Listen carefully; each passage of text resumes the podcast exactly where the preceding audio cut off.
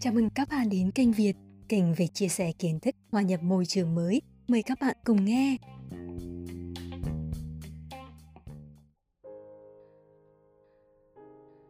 Chị có nhớ rằng là chị đã từng nói chuyện bên lề với em là có một người nước ngoài đã cho chị một cái câu nói mà chị rất là tâm đắc về nghề tình nguyện viên là không phải là cho đi đâu mà khi bạn làm tình nguyện viên ở nước ngoài như thế này là bạn lại nhận được rất nhiều chị có thể kể về cái điều đó được không cái người đó cho chị lời khuyên đấy là ai À, người đó là một người đàn ông Mỹ kết hôn với người vợ Mỹ. Thầy giáo cũng là người nước ngoài luôn, là người Bồ Đào Nha. Mời cái người Mỹ đó đến lớp để giao lưu. tức là cái lớp học và nhập xã hội của chị trong những ngày đầu tiên chị đúng không ạ vâng À, người đó nói nhiều lắm, giải thích cái cách của mình nói về cái tiếng khó khăn của tiếng Hà Lan và tiếng Anh. Nhưng có một câu chị nhớ nhất là con đường để các bạn dễ hòa nhập cộng đồng và đi đến thành công là cái cách đi làm tình nguyện viên. Cho chị một cái lời khuyên chị nhớ mãi. Và cái ý của người đó đưa ra thôi bản thân chị cũng đã từng là tình nguyện viên ở nước mình rồi. Thì đi À. qua đây rồi chị à, gần nhà chị có cái dưỡng đường, chị đăng ký đi làm tình nguyện viên vâng. Thì khi mà chị đi làm tình nguyện viên là nó giúp được cho chị là chị có thể à, quan sát cái cách sống họ như thế nào cái cách giao lưu. Thì chính vì cái chỗ mà chị đi làm tình nguyện viên á để chị biết thêm tiếng thì cái ấn tượng cho chị là cái cái phòng ăn bàn nhiều lắm nhưng mà chỉ có vài cái ghế thôi. Lúc đó Ờ. chị hỏi ui sao cái cái phòng ăn này ngộ quá nó giống như là nó nó không có hoàn hảo nó thiếu thiếu cái gì đó nó chỉ có bàn mà không có ghế một lát sau chị mới nhớ là không cần ghế lại vì họ ngồi xe lăn hết rồi. À. Cái cảm giác chị thấy ôi cái đời người sao cái giờ phút này nó phải ra nông nổi này. Dạ. Đó, đó là nhưng chị. mà đó là một cách tốt để thực tập việc quan sát đúng không chị? Quan sát cô tình nguyện viên khác 75 tuổi đúng gần 12 giờ trưa tới để đút ăn cho một người 90 tuổi 75 tuổi vẫn đi làm tình nguyện viên. Chị thấy À. rất là dễ thương. Rồi à, một cái giờ khác chị đi tình nguyện viên là có những người 65 tuổi vừa Dạ. về hưu họ đăng ký làm tình nguyện viên để đi đẩy những người già hơn đẩy xe lăn họ đi chơi. Dạ. Trong cái tình nguyện viên đó cho chị phát hiện cái điều cái con cái tình người giữa con người với nhau họ lo sẵn cho họ cái về sau này sẽ có người người này lo cho người này rồi người này lo cho người khác như vậy. Cái đó có một cái câu mà một nhà văn nổi tiếng nói với em á là cái sự đáp đền tiếp nối ấy chị. Tức là mình mình giúp người này thì sau này có thể cái người đó không giúp được mình bởi vì ví như chị nói là cái người 75 tuổi giúp cho người 90 thì không thể hy vọng người 90 sẽ giúp lại mình được bởi vì cái người 90 sẽ sẽ qua đời. không giúp được. Trước nhưng cái người trẻ hơn họ 15 tuổi chẳng hạn sẽ là cái người đáp đền cái ơn của người đó và sẽ là cái người thay thế và giúp đỡ. Đến lượt người đó sẽ giúp đỡ cho cái người 75 tuổi hiện nay đang giúp đỡ cho người 90 đúng không chị? chị thích em ở cái cách ừ, trò chuyện á. Em biết luôn cái phần 15 tuổi là ở bên xứ này nó dễ thương ở cái chỗ là có Dạ. những ngày họ cho cái lớp mẫu giáo đi thăm viếng những người già và cái lớp nó trên bao nhiêu tuổi cái được có ngày giao lưu với lớp lớp trẻ. Cho nên sau này về già họ không có sợ. Tại sao Dạ. họ đi vào dưỡng đường ở nơi bệnh hoạn mà họ không có sợ một cái gì như là đi đi đi tham quan vậy. Mình đến chuyển đến một đất nước nào đó ở thì mình phải học tiếng. Nó như là cái cái điểm đầu tiên để mình muốn hòa nhập cuộc sống. Sau đó thì mới đến chuyện mình có xin được việc hay không. Giống như chị với em Ừ. gặp, mới gặp được nhau thì cũng rất là vui vì lâu lắm rồi chị em mình mới được nói chuyện tiếng Việt cho nó thỏa. Rồi như chị biết như là nhạc sĩ Phạm Duy của mình đấy từng có một cái bài rất là hay là tôi yêu tiếng nước tôi tôi yêu nước tôi từ khi mới ra đời người ơi mẹ hiền ru những câu xa vời. Đó cho nên khi em nghe lại những cái lời hát này á, thì em mới hiểu rằng là ừ thì đúng là người Việt ta khắt khe nhưng mà đúng người ta phải yêu tiếng người ta thật.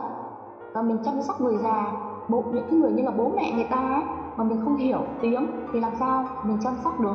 Chị học tiếng bằng cách như thế nào? Bởi vì khi chị bắt đầu á, là ở tuổi ngoài 30 rồi nó không thể dễ dàng nữa đối em nhắc lại là chị thấy chị tuổi thân á.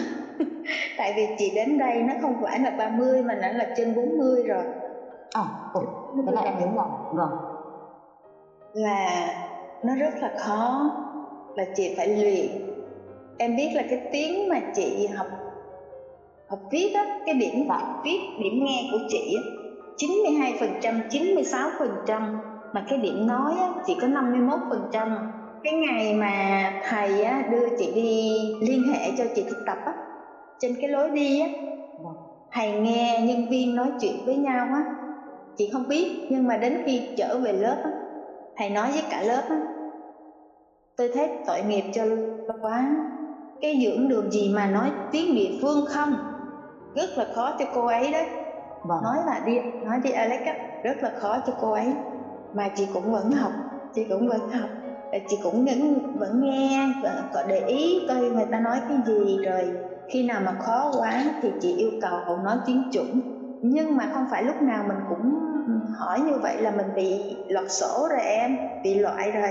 Ở nhà chị đã thực tập với ông chồng chị chị để ý trong một ngày đó chị bị bao nhiêu lỗi.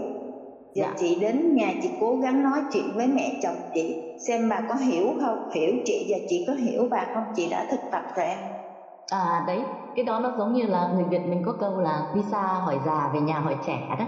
Tức là người già, người cao tuổi người ta cho mình rất nhiều kinh nghiệm, đúng không ạ? Thế thì khi chị làm việc với ờ, chăm sóc người cao tuổi ở dưỡng đường ấy, thì chị có học được nhiều về tiếng qua họ không? chị học chị thích lắm à, cái giờ làm họ sắp xếp cũng là hơi khắc nghiệt á. Hiện giờ là không có còn thời gian nhiều để giao lưu với người già. Nhưng mà có cơ hội chị vẫn nói chuyện với họ. Chị bắt được cái nhịp sống của cái người nào mà phát âm rõ thì chị dễ hiểu là chị theo tới luôn.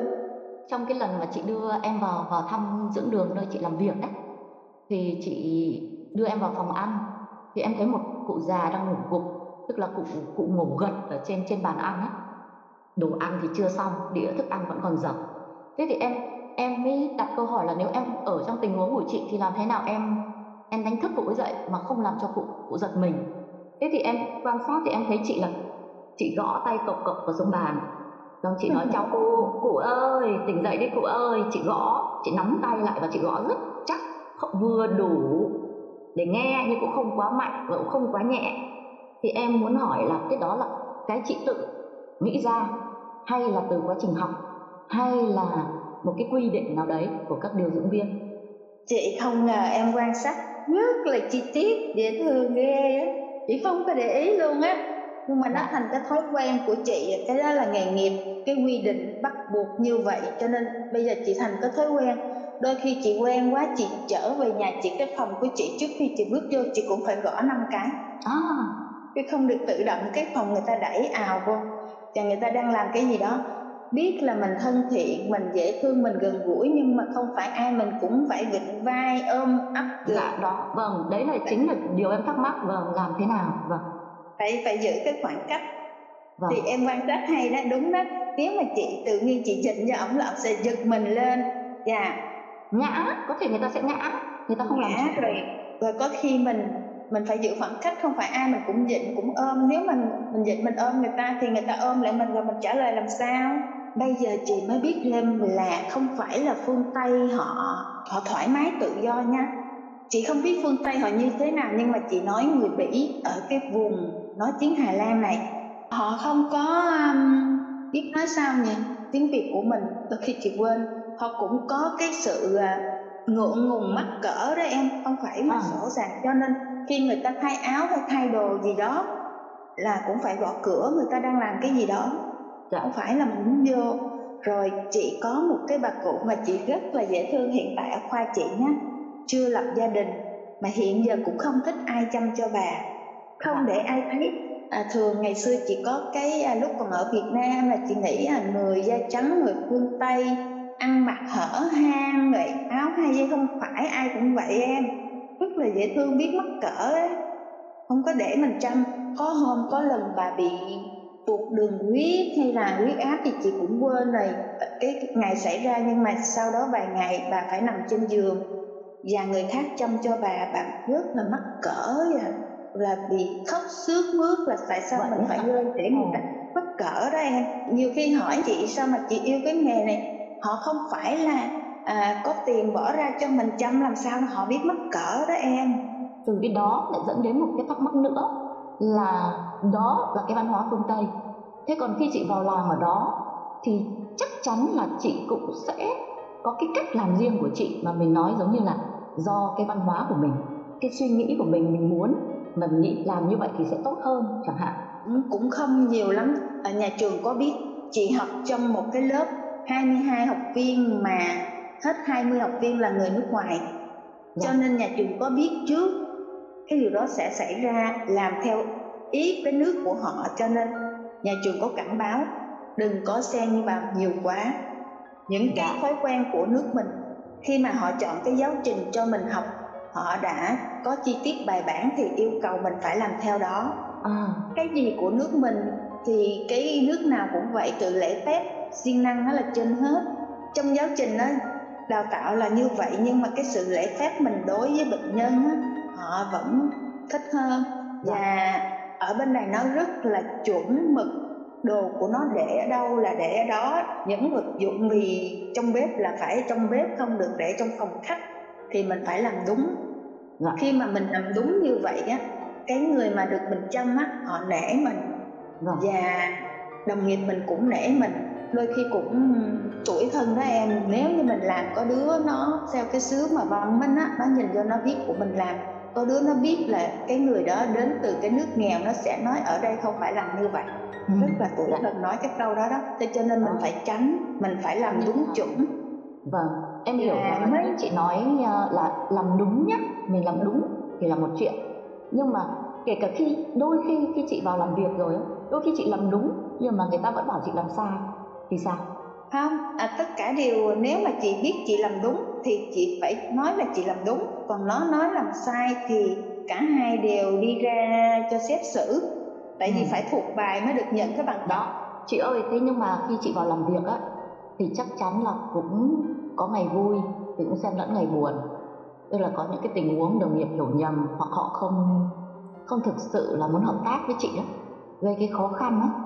Đúng không? Có có chuyện đấy không? Đối với chị. có chứ có chứ em cái kiểu mà ở đâu cũng vậy giống như là ma cũ ăn hiếp ma mới á Đó, vâng. nó tức là họ họ dạy trước cho mình các tình huống họ dạy trước cho mình các tình huống là có ba cấp độ đừng có dữ quá mà cũng đừng có hiền quá bị người ta ăn bắt nạt Dạ. mình phải công bằng mình đừng có hiền quá để người ta đè đầu cửa cổ mình, sai mình cái gì cũng được hết. Thì cái đó cũng ok, cũng là một cái điều tốt. Mình là người tốt bụng, mình có thể làm, có thể giúp đỡ. Nhưng mà đôi khi nó dẫn đến cái sự lợi dụng á, làm cho mình, cái gây ức chế cho mình, nó trở thành một cái tâm lý mà sau này vô tình mình bị bệnh mà, nghề nghiệp mà mình không biết. Cho nên nhà trường có dạy, chị cũng may mắn làm trong một cái đồng đội rất là tốt bụng. Siêng năng cũng chính vì cái đội đó nó mới gây ấn tượng cho chị nên chị mới chọn cái nghề đó. Cái nơi đó là cái nơi chị đã từng thực tập mà. Nhưng bàn tay còn có ngón ngắn ngón dài mà. Thì người cũng có người này người kia. Có một gọi đó là con bé đó đi tại vì nó nhỏ hơn chị mười mấy tuổi. Nó dạ cao to hơn chị nhưng mà nó vào làm trước chị có mấy tháng thôi. Mà thật ra nó rất là thích làm chung với chị. Nó nó nhận được cái lịch làm việc tháng tới là nó vừa thấy cái đêm đó nó sẽ trực với chị, là nó mừng lắm, nó nhắn tin cho chị là cái ngày đó tao với mày làm chung. Nói như vậy. Nhưng chị không thích làm ở chỗ với nó là khi mà sáng mà em đưa cái người đó ra chăm sóc mà cái thần thái của cái bệnh nhân đó như thế nào là sếp quan sát biết cái đứa đó của đứa nào rồi. À ai chăm đây mà xảy ra nông nỗi như thế này? ra là nhưng mà cái đó là ban ngày. Mà khi về ca đêm em tưởng tượng đi 35 36 người mà chỉ có hai đứa thôi thì chỉ có hai đứa chăm. Nó nó rất là khôn. Nó chọn những cái bệnh nhân nào mà dễ chăm nhẹ nó dành hết. Nó để lại cái nào khó cái nào khó, Dạ. cái nào nặng cho chị. Mà nhiều Dạ. lần như vậy rồi cái kiểu mà mình nói nặng là à, phân biệt chủng tộc á, nó tự cho mình là tiếng mẹ đẻ của nó sẽ giỏi hơn mình. Dạ. Nó làm tới đó nó nói bây giờ còn ba người nữa mày làm đi tao phải quay về tao báo cáo vô vi tính. Chị nói là hai ba năm trước là chị vẫn lặng lẽ chị làm nhưng mà đến giây phút này nữa chị thấy nó không được rồi. Mỗi lần đi ok nếu mà chị nhìn đồng hồ còn giờ thì chị sẽ làm. Nhưng hôm đó còn có nửa tiếng còn ba người nữa và ba người đó nặng nữa em biết bên này mùa đông mà cởi giày cởi vớ tháo băng đủ thứ hết. Nó nói mày làm đi tao phải đi về uy tín. Chị nói là mày phải làm với à. tao? Tao không thể nào làm hết. Báo cáo cũng rất là quan trọng. Chị nói giữa báo cáo trên uy tín và chăm sóc cho bệnh nhân bệnh nhân mới là quan trọng. Nhưng mà tao nghĩ là báo cáo cũng rất còn quan trọng. Chị nói mày cứ để đó cho tao. Tí nữa không kịp giờ tao sẽ báo cáo miệng với ca đêm tao ghi giấy lại. Mỗi lần mà ca trực với nó là chị bị căng thẳng. Em đã từng đi chơi với chị nhiều lần. Vào những ca trực chiều nếu như chị trực với người nào mà chị thấy thoải mái là buổi sáng chị còn đi chơi được nữa mà. Chiều dạ. vào ca. Còn những cái người đó mà chị biết đi với người đó là chị nằm ở nhà thư giãn trước để vào ca. Thì cái ca dạ. đó lúc nào chị cũng bị căng thẳng hết với cái người đó.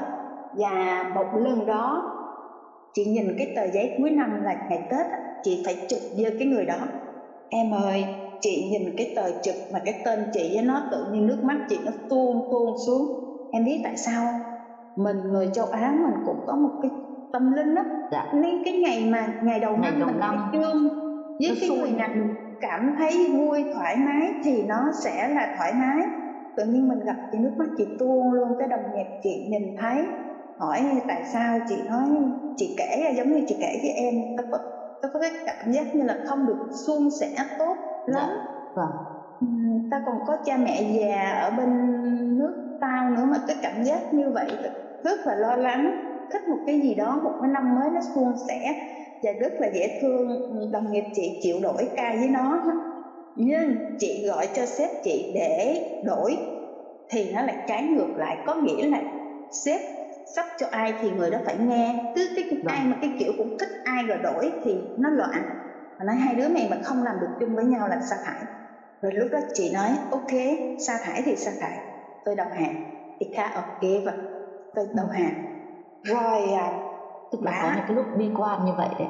Tiêu nghĩ chị, tiêu cực như vậy đấy. Vâng. Mà chị nói à, tôi tôi sẽ đọc hàng. Bà không ngờ chị trả lời như vậy. Có nghĩa là họ tưởng mình ai cũng phải cần việc hay là cái gì đó không biết hay là ép mình chị không biết. Nhưng mà chị nói tôi sẽ đầu hàng lúc đó là chị ở đang ở nhà mà chị gọi điện thoại. Thì ông xã của chị nghe và ông nói ngưng không nói nữa. Thì chị nói với bà sếp chị nói là xin phép cho tôi được ngưng chồng tôi kêu ngưng. Xong bạn nghe chồng chị ở đó bạn nói là a à, bình tĩnh loan bình tĩnh. Ngày mai mình nói chuyện lại. Và tất nhiên là chồng chị và bà sếp của chị là hai người bản xứ thì hình như họ có bắt được một cái cái radar tức là họ họ tự hiểu ngầm cái ý. Trong cái cuộc tranh luận này thì cái văn hóa của họ tức là khi mình nóng giận á mình phải dừng. Chứ nếu mình cứ đẩy lên thì nó sẽ thành ra nó sẽ xảy ra cái hậu quả khó lường khác đúng không ạ? À, bà ấy nói Loan bình tĩnh. Ngày mai mình nói chuyện. Ngày mai vô nhá ngày mai vô nhá. Ngày mai chị vô thì con bé đó là ngày của nó làm. Nó, hai đứa vô học nhưng mà trước đó, bà sếp bắt nó viết bản tường trình cái đêm đó trước rồi. Nó viết vui lắm, tờ giấy A4 nó viết dài hết. Nó ghi nó sẽ làm những cái việc đó. Bà sếp chia ra cho chị coi và nói, Loan, nó làm cũng nhiều quá Loan. Nó làm cũng nhiều nhá. Xong em biết không? Chị cầm cái tờ giấy mà chị nhìn xong, chị chị cười mà cái dạng kêu là cười khẩy chị nói bà nhìn đi bà nhìn những cái số phòng này đi. Tôi với bà cùng đã từng làm ca đêm bà biết chứ. Nó rất là khôn nó chọn những cái dễ hết nó làm. Bà nhìn đi bà đưa ừ. hết cho đồng nghiệp coi đi có chấp nhận như vậy không? Bà im re. Xong bà quay qua bà hỏi nó tại sao mày làm những hết cái việc đó mày giao cho Long làm như vậy? Nó trả lời vô tư lắm em. Tại vì tao nghĩ là Long không làm được nên cho nên tao dành làm và nó dành ngọt uy tín dạ. Bà sếp mới nói nếu mày nghĩ như vậy thì bây giờ từ nay mày không có phải làm cái đó. Nếu mà làm chung thì phải phải hỏi Loan. Loan có làm hay không? Loan không làm thì mày mới làm. Thì nó nói, ok. Rồi xong bà hỏi nó, nếu bây giờ cho mày trực chung hai người nữa, có đồng ý làm không? Nó nói, tôi làm. Chị nói, rồi đêm qua nó còn gọi điện cho ba mẹ nó um sùm lên hết. Và đêm nay, sáng nay chở vô. Bà sếp bắt nó viết báo cáo mà hỏi nó trước mặt, có chị vô mặt chị đang còn giận nó mà khóc mà chị không nhìn mặt nó luôn nữa mà. Mà bà hỏi, mày có làm chung với loan nữa không? Là chị đã báo là chị không làm chị hỏi có làm chung với loan không? Nó nói tôi làm. Tự nhiên chị nghe nó nói vậy xong cái cái tôi của chị nó hạ xuống một cái mục làm người mà em, than như người ta mà hiềm khích với nhau. Không, tôi không làm với nó nữa tôi đâu có làm như vậy rồi làm quá hay là căng. Tự nhiên nó tôi làm. Bây giờ tôi nghe nó giờ nó muốn cái gì thì tôi làm theo nó trời ơi chị chị nghe tự nhiên chị hứa với lòng chị là chị không căng thẳng với ai nữa nhưng mà có một cái là cái tôi của chị hạ xuống là bà sếp của chị nói cho chị nghe là con bé đó nó nói với sếp á nó nói là tôi thấy nhiều người thương lon hơn thương tôi. Ở bên này nó rất là tính nhân văn á em. Nó dạ. đào tạo một con người không có phải là phải là gánh nặng cho xã hội. Có những đứa nó rất là thẳng tính á tại sao cái công việc như vậy cùng làm nhau như vậy lương như vậy mà tôi phải làm nhiều hơn như vậy? À đúng có cái sự bất công như vậy vâng. Đó nhưng mà đôi khi nói đi rồi nói lại mà. Chị phải nể phục cái bà sếp của chị dễ thương. Bà giải thích cho mình nghe thông cảm cho nó. Loan tôi không biết ở nước bạn bạn làm nghề gì nhưng ở đây bạn rất giỏi. Bạn cứ làm việc bạn cứ làm cái công việc của bạn đi tôi sẽ ra cái danh sách bạn làm hết công việc của bạn thì bạn ngưng. Còn nó làm trễ kệ nó. Cái hôm nào mình thấy khỏe thì mình giúp hôm nào mình không khỏe thì thì thôi cũng không ai bắt mình. Rồi vâng. ngày qua ngày rồi cái nơi làm nó giống như trong nhà người dạ. trong gia đình. Vâng. Thế cho nên là cái việc ờ, đánh giá cao cái người uh, lãnh đạo của mình á người sếp của mình á là người ta đã bằng cách nào đó người ta đã giải quyết được gốc rễ của vấn đề chứ không để tình trạng là làm với nhau mà cứ ấm ức thì cũng không thể lâu dài được. Đúng rồi. Đúng như là cái lãnh đạo giỏi họ sinh ra là họ để có thần thái đó còn cách giải quyết đó rồi hay. Dạ, phải công nhận